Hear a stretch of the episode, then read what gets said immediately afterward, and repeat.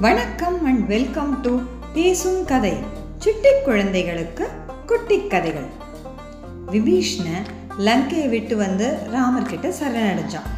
தன்னை நம்பி வந்தவங்க யாராக இருந்தாலும் அவங்கள கைவிட மாட்டேன்னு சொல்லி ராமர் விபீஷ்ணனை தன்னோட நண்பனாக ஏற்றுக்கிட்டார் பல அநீதிகளை செய்கிற ராவணை தோக்கடிச்சு விபீஷ்ணனை லங்கையோட மன்னன் ஆக்கிறதுன்னு சபையில் எல்லாரும் முடிவு பண்ணாங்க. அதுபடி லக்ஷ்மணன் கடற்கரையிலேயே விபீஷ்ணனுக்கு லங்கையோட அரசனாக பட்டாபிஷேகம் செஞ்சு வச்சார். இதுக்கு நடுவே ராவணன் வந்து சுக்ரீவன் கிட்ட பேசுறதுக்கு தன்னோட ஒரு ஸ்பை அதாவது தன்னோட ஒரு ஒற்றனை வந்து அனுப்பினான். அவன் சுக்ரீவனை தனியாக வந்து சீக்ரெட்டாக மீட் பண்ணான். லங்கேசன் ராவணன் உங்களை தன்னோட தம்பி மாதிரி நினைக்கிறாரு. அவரும் அரசர் நீங்களும் அரசர். உங்கள் தகுதிக்கு நீங்கள் ராமர் போல் ஒரு காட்டுவாசி கூட பழக்கம் வச்சுக்கலாமா? நட்பு வச்சுக்கலாமா? லங்காதிபதி ஆன ராவணன் கூட உங்களுக்கு நட்பு இருந்தால் உங்களுக்கு உலகத்தில் இருக்கிற எல்லா சுகங்களும் கிடைக்கும். ஏன்னா ராவணனை பார்த்து எல்லாருமே பயப்படுறாங்க. அவருக்கு நண்பனாக இருந்தீங்களா உங்களை பார்த்தும் எல்லாரும் பயப்படுவாங்க. இந்த ராமன் கூட நட்பு வச்சுக்கிறதுனால உங்களுக்கு என்ன கிடைக்க போகுது சொல்லுங்கள் பேசாமல் ஒரு ஐடியா சொல்லி அமைச்சிருக்காரு ராவணன். நீங்கள் உங்களோட படைகளெல்லாம் கூட்டிட்டு திரும்ப கிஷ்கிந்தாக்கே போயிடுங்க. ராவணனோட நட்போட நல்லா சுகமாக சந்தோஷமாக உங்கள் காலத்தை கழிங்க. அப்படின்னு ரொம்ப அப்படியே பிரெயின் வாஷ் பண்ணுற மாதிரி சொன்னான். இதை கேட்ட சுக்ரீவனுக்கு கோபம் அப்படியே திடீர்னு எகிரிடுச்சு. நான் என்ன சொல்கிறேனோ அது உங்கள் அரசர்கிட்ட போய் சொல்லு. நீ எனக்கு அண்ணனும் இல்லை நான் உனக்கு தம்பியும் இல்லை. ராமன் என்னுடைய நண்பன். ராமனுக்கு நீ பெரிய அக்கிரமத்தை செஞ்சிருக்க. இப்போ ராமன் உன்னுடைய எதிரி. அதனால நீ எனக்கும் எதிரி. ராமன் கிட்ட இந்த மாதிரி பெரிய தவறு செஞ்சுட்டு நீ எங்க ஓடி ஒளிஞ்சாலும் தப்பிக்க முடியாது அப்படின்னு சொல்லி பொறுமையாக அவனை அனுப்பிச்சிட்டாங்க திருப்பி. சரி இப்போ கடலை தாண்டி போனால் தானே நம்ம வந்து லங்கையை அடைய முடியும் சண்டை போட முடியும். இந்த பக்கத்தில் இருந்து பேசிகிட்டே இருக்கிறதுல ஒரு பிரயோஜனமும் இல்லை. எப்படி கடல் தாண்டுறது. இதுதான் இப்போ எல்லார் மனசுலையும் ஒரு பெரிய கேள்வியாக இருந்தது. கடலை தாண்டி போக கடல்களுடைய அரசனான சமுத்திரராஜனை வேண்டி அவர்கிட்ட வழி கேட்கலாம் அப்படின்னு ராமர் முடிவு பண்ணார். இதுதான் சரி அப்படின்னு எல்லாரும் சொன்னாங்க. அதாவது ராமர் ரொம்ப பலசாலி. ஆனால் அவர் வந்து ஒருத்தர்கிட்ட ஹெல்ப் கேட்கும் போது நம்ம போய் பணிவாக தான் கேட்கணும் ஏன்னா நாம் அவங்கக்கிட்ட ஒரு ஃபேவர் கேட்குறோம் இல்லையா? அதனால் பணிவாக போகணும். தன்னுடைய பலத்தை முதல்ல காட்டக்கூடாது அப்படின்னு ராமர் நினச்சார். அதனால் கடற்கரையில் வந்து தர்ப புல் அது தர்ப புல்லை பரப்பி அது மேலே உட்காந்து மூணு நாள் சாப்பிடாம தூங்காமல் யார்கிட்டேயும் பேசாமல் மௌன விரதம் இருந்தார் ராமர். சமுத்திரராஜனை தியானம் பண்ணி தம் முன்னாடி வரணும் அப்படின்னு வேண்டிக்கிட்டார். ஆனால் மூணு நாள் ஆகியும் சமுத்திரராஜன் வரல. ஒரு சிலருக்கு வந்து நம்ம சாதாரணமாக போய் கேட்டோன்னா ம் கேட்கட்டும் இன்னும் கேட்கட்டும் அப்படின்னு நினைப்பாங்க. ஒருவேளை அப்படி நினச்சாரோ என்னமோ சமுத்திரராஜன். ராமரோட பவரை பற்றி அவருக்கு தெரியல. மூணு நாள் முடிஞ்சது. ராமர் வந்து எழுந்தார். சரி இனிமேல் நம்ம யாருன்னு காட்டினாதான் இவங்க ஒருவேளை கொஞ்சம் வழிக்கு வருவாங்க போல இருக்கு அப்படின்னு புரிஞ்சுக்கிட்டு லக்ஷ்மணர்கிட்ட போய் போய் என்னோட வில்லும் அம்பியும் எடுத்துகிட்டு வா அப்படின்னு சொன்னார். லக்ஷ்மணர் எடுத்துகிட்டு வந்தார் பயந்துட்டே எடுத்துகிட்டு வந்தார். ஏன்னா ராமருடைய கோபம் அவருக்கு எப்படின்னு தெரியும். ராமருடைய பானங்களில் இருக்கிற சக்தி என்னன்றது அவருக்கு தெரியும். சமுத்திரத்து மேலே ராமர் அம்பு விட்டார். கடலில் இருக்கிற தண்ணி அப்படியே கொதிக்க ஆரம்பிச்சு ஆவியாக ஆரம்பிச்சது. என்னமோ அடியில் நெருப்பு மூட்டி தண்ணி ஆவியாக்குற மாதிரி ஆவியாக ஆரம்பிச்சது. கொஞ்ச நேரத்தில் சமுத்திரமே வறண்டு போயிடுமோன்னு எல்லாருக்கும் பயமே ஆயிடுச்சு. இப்போ திடீர்னு ரொம்ப ஒளிமயமாக ஒரு ரூபம் சமுத்திரத்துலேருந்து வெளியில் வந்தது. ராமச்சந்திரா ராமச்சந்திரா நிறுத்துங்க அப்படின்னு சொல்லிச்சு. அப்படியே ராமர் பார்த்தார். ராமச்சந்திரா இயற்கையோட வெளிக்கு கட்டுப்பட்டு தானே நான் நடந்துக்க முடியும்? பஞ்சபூதங்களும் தங்களுடைய வேலையை ஒழுங்காக செஞ்சாதானே இந்த உலகம் நல்லபடியாக நடக்கும்? இது உங்களுக்கு தெரியாதா? யாருமே ஈஸியாக தாண்ட முடியாத ஆழமான தண்ணியை வச்சிருக்கிறது தானே என்னுடைய குணம். நான் எப்படி தண்ணியை விலக்கி தரையாக்கி உங்களுக்கு இடம் கொடுக்க முடியும்? உங்களுக்கு இது தெரியாதா? எத் எது வரைக்கும் என்கிட்ட நிறைய தண்ணி இருக்கோ அது வரைக்கும் தான் இந்த கடலுக்குள்ளே இருக்கிற ஜீவன்கள் எல்லாம் பத்திரமாகவும் சந்தோஷமாகவும் இருக்க முடியும். இதுதானே இயற்கையோட விதி. இதை எப்படி என்னால் மீற முடியும்? உங்களை போல ஒருத்தர் வந்து இப்படி செய்யலாமா? அப்படின்னு ராமர் காலடியில் சரணடைஞ்சிட்டார். நே ராமர் அப்படி பார்த்தார். சமுத்திரராஜன் சொன்னார் நீங்கள் எதுக்கு லங்கைக்கு போக நினைக்கிறீங்கன்னு எனக்கு தெரியும். அதுக்கு வந்து நான் வேற ஒரு வழி சொல்கிறேன் உங்களுக்கு. இதோ இங்கே இருக்கு இல்லையா அந்த பெரிய வானர சேனை. இதை வச்சு பெரிய பெரிய கற்களாலையும் மரங்களையும் எடுத்து ஒரு அழகான ஒரு பாலம் அமைங்க. அந்த கல்லும் மரமும் தண்ணிக்கடியாக க தண்ணிக்கு அடியில் போகாமல் அதை பத்திரமா நான் தாங்கி பிடிக்கிறேன். இந்த உறுதியான பாலத்தை கட்டி அது மேலே ஏறி போங்க. இதோ இந்த வானர சேனையில் நலன்னு ஒரு வீரன் இருக்கான். அவன் வந்து தேவர்களுடைய சிற்பியான விஸ்வகர்மாவுடைய மகன். அவனுக்குள்ள ஒளிஞ்சிருக்கிற திறமையை இப்போ நீங்கள் வெளியில் கொண்டு வந்து இந்த பாலத்தை நல்லபடியாக கட்டுங்க. நீங்கள் கண்டிப்பாக வெற்றி அடைவீங்கன்னு நான் உங்களுக்கு ஆசீர்வாதம் செய்கிறேன் அப்படின்னு சொன்னார். ராமருக்கும் இந்த யோசனை சரின்னு பட்டுது அவருடைய கோபமும் தணிஞ்சது. சமுத்திரமும் பழைய மாதிரி நார்மலாக ஆயிடுச்சு. இப்போது ராமருடைய உத்தரவு கிடைச்ச உடனே வானரங்கள் எல்லாம் நளனோட தலைமையில் ஆக்ரோஷமாக பக்கத்தில் இருந்த காட்டுலேருந்தும் பக்கத்தில் இருந்த மலையிலேருந்தும் பெரிய பெரிய பாறாங்கல் மரம் எல்லாத்தையும் எடுத்துகிட்டு வந்தாங்க. வச்சு எடுத்துகிட்டு வந்து அப்படியே ஒன்று மேலே ஒன்று போட்டு ஒரு பெரிய பாலத்தை கட்டினாங்க. மேலே நடக்கிறதுக்கு சமத்தரையாக இருக்கணும்னு சொல்லி புல்லெல்லாம் பரப்பி அழகான பாலத்தை ரொம்ப அஞ்சே நாளில் கட்டி முடிச்சிட்டாங்களாம். இதைத்தான் சேத்து இப்போ ராம சேத்துன்னு சொல்கிறாங்க இந்த பாலம் வந்து அதுக்கப்புறமா தண்ணிக்குள்ளே போய் இன்னும் கூட இந்தியாவுக்கும் ஸ்ரீலங்காவுக்கும் நடுவில் அடியில் இந்த பாலம் தண்ணிக்கடியில் இருக்குது அப்படின்னு சொல்கிறாங்க ராமருடைய சேனையில் வந்து இருக்கிறவங்க எல்லாரும் அப்படியே அந்த பாலத்து மேலே ஏறி லங்கா கரைக்கு நடந்தே போயிட்டாங்க. ராமரோட சேனையில் வந்து வானரங்கள் மட்டும் இல்லை கரடிகளும் இருந்தது. ஏன்னா ஜாம்பவான்கிறவர் ஒரு கரடி. அதனால் அவருக்கு சேர்ந்தவங்க எல்லாருமும் இந்த வானர சேனையோடு சேர்ந்து வந்திருந்தாங்க. ஸோ வானரங்களும் கரடிகளும் ஒரே ஆக்ரோஷம் பண்ணிக்கிட்டு ஒரே சந்தோஷமாக லங்கையோட கரையை போய் அடைஞ்சாங்க. இந்த விஷயம் வந்து லங்கையில் இருக்கிறவங்களுக்கெல்லாம் தெரிய ஆரம்பிச்சது. ராவணனுக்கு ஒரு தாத்தா இருந்தார். அவர் பேர் மால்யவான். வயசானவர் நிறைய எக்ஸ்பீரியன்ஸ் உள்ளவர். அவர் வந்து ராவணங்கிட்ட வந்து பார்த்தார். ராவணா உன்னுடைய நல்ல காலம் முடிஞ்சதுன்னு எனக்கு தோணுது. இந்த சேனையை பார்த்தியா எவ்வளோ பெரிய சேனை? கடக்கவே முடியாத கடலை நடந்து தாண்டி வந்து நம்ம லங்கைக்குள்ளே உட்காந்துருக்காங்க பார்த்தியா நீ வச்சிருக்க வரங்களை நம்பி இனிமே ஏமாறாத.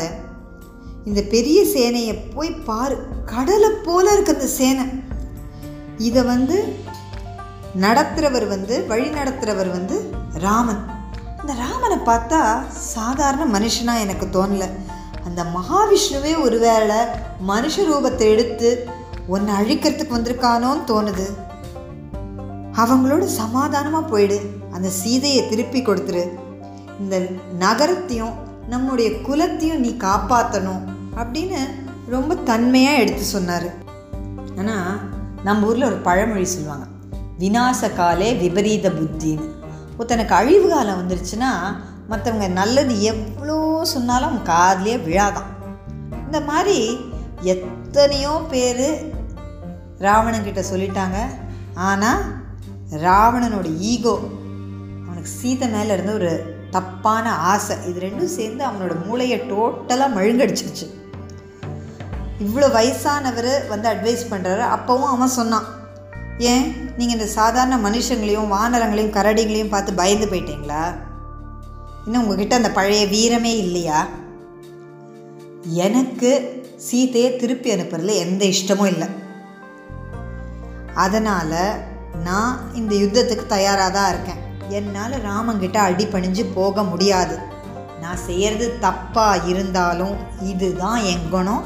இப்படி தான் செய்வேன். எனக்கு யாரும் அட்வைஸ் பண்ண வேண்டிய எந்த அவசியமும் கிடையாது நீங்கள் போகலாம். அப்படின்னு சொல்லிட்டான். இதை கேட்டு வருத்தப்பட்ட மால்யவான் சொன்னார் நான் சொல்ல வேண்டியது என்னுடைய கடமை. வயசில் பெரியவன் நான் சொல்ல வேண்டியது என்னோட கடமை. நீ ஜெயிக்கணும் தான் நானும் ஆசைப்படுறேன் ராவணா. நல்லபடியாக யோசிச்சு நல்ல முடிவாயிடு அப்படின்னு சொல்லி அவர் தன்னோட மாளிகைக்கு திரும்பி போயிட்டார். சரி இப்போ வந்து இத்தனை நாள் வந்து இவங்க தாண்டியே வரமாட்டாங்கன்னு நினச்சான் ராவணன். வந்துட்டாங்க. இப்போ போர் கண்டிப்பாக நடக்க போகுதுன்னு ராவணனுக்கு தெரியும். அதனால் வந்து தன்னோட கோட்டையோட நாலு பக்க வாசல்களுக்கும் நாலு தளபதிகளை நியமித்தான் யார் வந்து இந்த வாசலுக்கு சீஃபாக காப்பாற்றுறது யார்? யாரோட ஆணைப்படி சோல்ஜர்ஸ்லாம் வேலை செய்யணும்னு சொல்லிட்டு. இப்போ வந்து கிழக்கு பக்கத்தில் பிருகஸ்தர் அவனை நியமித்தான் தெற்கு பக்கத்துக்கு மகோதரன் மகாபாரிசுவன் அப்படின்னு ரெண்டு பேரை நியமித்தான் மேற்கு பக்கத்துக்கு இந்திரஜித்தை வந்து தளபதியாக நியமித்தான் வடக்கு பக்கத்துக்கு தானே தலைமை தாங்கி நிற்க ஆரம்பித்தான் ராமரும் அதே மாதிரி யுத்த நீதிப்படி நாலு பக்கத்துக்கு நாலு தளபதிகளை நியமித்தார் பக்கம் நீலன் பிரகஸ்தனை எதிர்க்கணும். தெற்கு பக்கம் மகாபாரிசுவனையும் மகோதரனையும் அங்கதன் எதிர்க்கணும். மேற்கு பக்கம் இந்திரஜித்தை பலசாலியான ஹனுமான் எதிர்ப்பார். ராமனும் லக்ஷ்மணனும் ராவணனை நேர எதிர்ப்பாங்க. சுக்ரீவன் ஜாம்பவான் விபீஷணன் இவங்க எல்லாம் படைக்கு சென்ட்ரலில் நடுவில் நின்று அந்த படைகளை வழி நடத்துவாங்க. இதுதான் நம்ம வியூகம் அப்படின்னு சொல்லி ராமர் முடிவு பண்ணார். சரி அன்னைக்கு ராத்திரி வந்து சுவையலைன்னு ஒரு மரம் ஒரு மலை இருந்தது பக்கத்தில். அது மேலே ஏறினா லங்கையோட கோட்டை நல்லா தெரியும். சரின்னு ஏறி அது மேலே இருந்து அந்த லங்கையோட கோட்டையை பார்த்தார். கோட்டை வந்து தங்கம்லாம் இழைச்சி அப்படியே ஜொலிக்குது. வானத்துலேருந்து ஏதோ ஒரு நகையை தொங்க விட்ட மாதிரி இருக்கான் லங்கா நகரம் பார்க்க. என்ன அழகு என்ன செல்வம் எப்படி இருக்கு பாரு ஒரு நகரம் அப்படின்னு ராமர் ரொம்ப ஆச்சரியப்பட்டார். அட ஒரே ஒத்தம் செய்கிற பாவத்தினால இந்த அழகான நகரமும் அதில் இருக்கிற நிறைய அப்பாவிகளும் அழிய போகிறாங்களே தன்னோட பிடிவாதத்தாலேயும் கெட்ட புத்தியாலையும் தன்னையும் தன்னை சேர்ந்தவங்களையும் இந்த ராவணை அழிக்க போகிறானே அப்படின்னு நினச்சி அவருக்கு மனசுக்கு ரொம்ப மனசுக்கு ரொம்ப கஷ்டமாக போச்சு ராமருக்கு. ஆனால் ராவணன் பெரிய தவறு செஞ்சிட்டான். இப்போது சீதையை மீட்டு கொண்டு வரணும். அதுதான் எங்களோட ஒரே மிஷன் அதனால் பரிதாபப்பட்டு விட்டுற முடியாது. மலையிலேருந்து இறங்கினார். படைகளெல்லாம் கூட்டிகிட்டு இன்னும் உள்ளே உள்ளே போகிறாங்க லங்கை கோட்டைக்கு பக்கத்தில் பக்கத்தில் அந்த சேனை அப்படியே ஒரு பெரிய சுனாமி மாதிரி ஒரு ஆரவாரம் பண்ணிக்கிட்டு போகுது. சேனை வந்து அப்படியே போகும்போதே அந்த கோட்டை இது எவ்வளோ அழகாக இருக்குது அது எவ்வளோ நல்லா இருக்குது அப்படின்னு பார்த்து ரசிச்சுக்கிட்டே போகிறாங்க ராவணனும் வந்து கோட்டைக்கு மேலேருந்து அந்த மதில் சுவர் பக்கத்தில் இருந்து அவனோட அந்த பால்கனி மாதிரி இருக்கும். அங்கேன்னு பார்க்குறான். இன்னும் அது இவ்வளோ பெரிய சேனை வந்து நகர்ந்து நகர்ந்து வருத இந்த சேனை வருத அவனும் பார்க்குறான். இந்த சேனையில் இருக்கிறவங்களும் மேலே வந்து இருக்காங்கங்கிறத இவங்களும் பார்க்குறாங்க. அப்போ திடீர்னு யாருமே எதிர்பார்க்காத ஒரு சமயத்தில் சுக்ரி வந்து ஒரே தாவு தாவி ராவணன் இருந்த அந்த இடத்துக்கு அப்படியே போய் நின்னான். ராவணா இன்னியோட உன்னோட கதை முடிஞ்சது. நல்லா என்கிட்ட சிக்கிக்கிட்டடா. நான் தான் ராமனுடைய நண்பன் சுக்ரீவன். உன் ஆயுசு முடிஞ்சது அப்படின்னு சொல்லி ராவணன் பலார்னு ஒரு அற விட்டான். ராவணன் எதிரே பார்க்கல. அது ரொம்ப சர்ப்ரைஸான அட்டாக் திடீர்னு ஒருத்தர் தாவி வந்து ஒரு அறை விட்டதில் அப்படியே ராவணன் கீழே விழுந்துட்டான். அவன் கிரீடமே கீழே விழுந்துடுச்சான். ஆனால் அவனும் பெரிய வீரன் தானே. டக்குன்னு சுதாரிச்சுக்கிட்டான் எழுந்துட்டான். யாருன்னு கூட யோசிக்கல. ரெண்டு பேரும் கட்டி பிடிச்சி சண்டை போட ஆரம்பிச்சிட்டாங்க. ரெண்டு பேருமே மல்யுத்தம் பண்ண ஆரம்பிச்சிட்டாங்க. ஏன்னா சுக்ரீவனும் நல்ல மல்யுத்தத்தில் பெரிய ஆள் ராவணனுக்கு மல்யுத்தமும் தெரியும். அதனால் ரெண்டு பேரும் அப்படியே உருண்டு பிறண்டு ரொம்ப நேரம் சண்டை போட்டாங்க. அடி ரெண்டு பேருக்குமே அடி. இவன் அவனை அடித்தான் அவன் இவனை அடித்தா அடி. ராவணன் பார்த்தான். இந்த சுக்ரீவன் சாதாரணமான ஆள் நம்ம ஒரே அடி போட்டு சாகடிக்கிற அளவுக்கு அவன் சாதாரண ஆள் இல்லை. சுக்ரீவன் வந்து சூரிய தேவனுடைய மகன். அவனுக்கு வந்து வாலியோட தம்பி. நல்ல பலசாலி அவனும். அதனால் இவனை சாதாரணமாக தோக்கடிக்கிறது ஈஸி இல்லை அப்படின்னு புரிஞ்சுக்கிட்டவன் டக்குன்னு ஸ்ட்ராட்டஜியை மாற்றிட்டான் அவன் என்ன பண்ணான்? அப்படியே மாயாவி வித்தையை யூஸ் பண்ண ஆரம்பித்தான் திடீர்னு மறையிறது வேறு இடத்துல இருக்கிறது இவன் குத்தினானா அந்த இடத்துல மறையிறது வேற ஒரு இடத்துல ஹஹஹான்னு சிரிக்கிறதுன்னு. அப்படியே சுக்ரீவனுக்கு கொஞ்சம் கன்ஃபியூஷன் ஆயிடுச்சு. நேரம் நின்று சண்டை போடுறதுனா சண்டை போடலாம். ஆனால் இவனுக்கு ஒரு மாயாவி வித்தையும் தெரியாது. சுக்ரீவனுக்கு ஒன்றும் இதெல்லாம் தெரியாது. ராவணன் அதில் பெரிய எக்ஸ்பர்ட் சரி இதுக்கு மேலே இங்கே இருந்தால் நமக்கு டேஞ்சர் அப்படின்னு புரிஞ்சுக்கிட்ட சுக்ரீவன். திருப்பி அதே ஒரே தாவி தாவி ராமர் இந்த சேனைகள்லாம் இருந்த இடத்துக்கு திருப்பி வந்துட்டான். இப்படி ராவணை வந்து ஒரு நிமிஷம் கதிகலங்கி போயிட்டான். இந்த மாதிரி ஒரு சர்ப்ரைஸ் அட்டாக்கை தன்னோட ராஜா பண்ண உடனே வானர சேனைக்கெலாம் பயங்கர குஷி ஒரே கர்ஜனை தான். முதல்ல போய் ஹனுமார் வந்து இதே மாதிரி தான் அவங்க எல்லாரையும் பயமுறுத்திட்டு வந்திருக்காரு. லங்கா நகரத்தையே எரிச்சிட்டு வந்திருக்காரு. அடுத்தது இவங்க ராஜா இவர் இவங்க கண்ணு முன்னாடியே போய் ராவணனை அற விட்டு ராவணனை ஒரு பயமுறுத்திட்டு திரும்பி வந்துட்டார். அதனால் அந்த வீரர்களுக்கெல்லாம் பயங்கர உற்சாகம். ஆ நாம் தான் ஜெயிக்க போகிறோம் ராவணன் நாம் தான் அழிக்க போகிறோம் அப்படின்னு ஒரே உற்சாகம். இந்த சுக்ரீவன் உடம்புல இருக்கிற காயத்தெல்லாம் பார்த்து ராமர் ஒரு லைட்டாக ஒரு ஸ்மைல் பண்ணி சொன்னார். மகாராஜா சுக்ரீவரே உங்களோட வீரத்தையும் தைரியத்தையும் பார்க்கும்போது எனக்கு ரொம்ப சந்தோஷமாக இருக்குது ஆனால் ஒன்று யோசிச்சிங்களா? நீங்கள் ஒரு ராஜா. ஒரு அரசன் வந்து எதை பற்றியும் யோசிக்காமல் ஒரு உணர்ச்சி வசப்பட்டு ஒரு வேலையை ஒரு முடிவை எடுக்கவே கூடாது. ஒரு வேலையை செய்யவே கூடாது. உங்களுக்கு ஏதாவது ஒரு ஆபத்து வந்தால் உங்களையே நம்பி இருக்கிற அந்த கிஷ்கிந்தாவுக்கும் இதோ இங்கே இருக்கே இந்த வானர சைன்யத்துக்கும் என்ன ஆகும்? அதை பற்றி கொஞ்சம் யோசிச்சிங்களா? அப்படின்னு சொன்னார். சுக்ரீவன் செஞ்சது வேணால் ஒரு திடீர்னு ஒரு வேலையாக இருக்கலாம். ஆனால் ஒருவேளை ஏதாவது ஆபத்து ஆயிருந்ததுன்னா அப்போ வந்து கிஷ்கிந்தாவுக்கு ராஜா இல்லாமல் ஆயிருப்பாங்க. அவர் அனாவசியமாக தன்னோட உயிரை விட்டுருப்பார். இதை நினச்சி தான் ராமர் அப்படி சொன்னார். தான் அவசரப்பட்டு செஞ்சிட்டோம் அப்படின்னு புரிஞ்சுக்கிட்ட சுக்ரீவன் நீங்கள் சொல்கிறது சரிதான் ராமா. உங்களுக்கு பெரிய கஷ்டத்தை கொடுத்த அந்த ராவனை பார்த்த உடனே என்னால் என் கோத்தை அடக்கிக்கவே முடியல.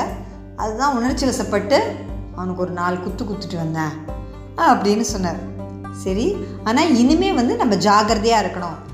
நம்ம வந்து சண்டையில் வந்து போரில் வந்து உணர்ச்சிகளுக்கு இடம் கொடுக்கக்கூடாது. நம்ம ரொம்ப கவனமாக யுத்தம் செய்யணும் அப்படின்னு ராமர் சொன்னார். சரி அப்படின்னு சுக்ரீவனும் ஒத்துக்கிட்டார். அதுக்கப்புறமா வந்து சேனையை வந்து நாலு பக்கம் யார் யார் நாலு பக்கம் போகிறது எப்படிங்கிறத சொன்னார். கடைசியாக வந்து ராமர் வந்து ஒரு சமாதானத்துக்கான ஒரு கடைசி வாய்ப்பை ராவணனுக்கு கொடுக்கணும்னு நினச்சார். ஏன்னா யுத்தம்ங்கிறது வந்து எப்போவுமே அழிவை மட்டும்தான் தரும். எல்லாரையும் அழிச்சிரும். ஒருத்தரோட ஈகோவை சாட்டிஸ்ஃபை பண்ணுறதுக்காக யுத்தம் பண்ணி அங்கே அங்கே இருக்கிற செல்வமோ அங்கே இருக்கிற மக்களோ எல்லாமே உயிரை அழிக்கிறதுல வந்து எந்த பிரயோஜனமும் இல்லை.